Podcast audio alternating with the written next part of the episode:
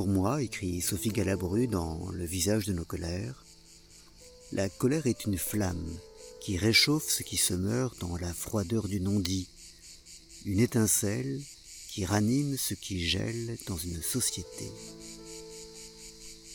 Et un peu plus loin, mais en fait ça pourrait être, ça pourrait être la conclusion du livre. Enfin, la conclusion, c'est du moins une des grandes idées, si j'arrive à la retrouver. Voilà. Elle écrit n'est-ce pas une folie que de vouloir éradiquer notre fêlure la plus proprement humaine? Le temps et l'expérience, l'histoire et nos récits ne prouvent-ils pas que ce sont bien nos velléités moralisatrices et rationalistes qui sèment toujours le vent, plus qu'elles ne l'emportent? N'est-ce pas notre acharnement à contrôler notre corps et notre colère qui rend plus impossible la rencontre, le dialogue et notre paix Ne pourrait-on jamais penser que l'émotion n'est en rien notre faille mais notre meilleur allié?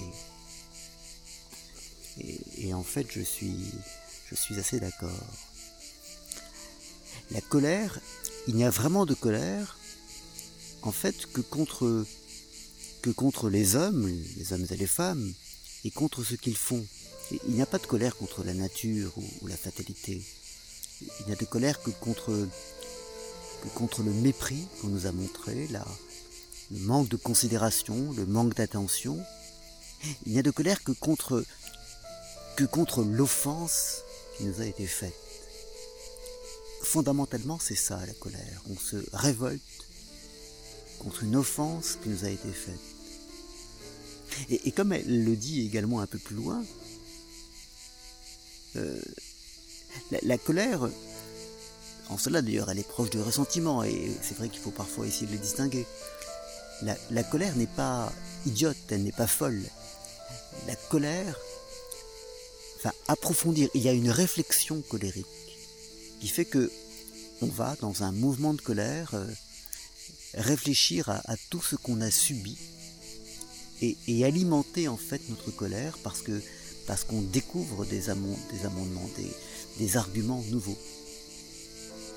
la colère est une sorte de, d'explosion décapante, à, la lumière de, laquelle on, revisite les choses qu'on a vécues et, et soudain on voit des choses que, qu'on avait cachées. Et c'est en cela que la colère est une, est une façon de, est une façon de, comment dire, la colère n'existe que contre les blocages, soit les blocages de la société, soit le blocage des, autres personnes, soit nos propres blocages.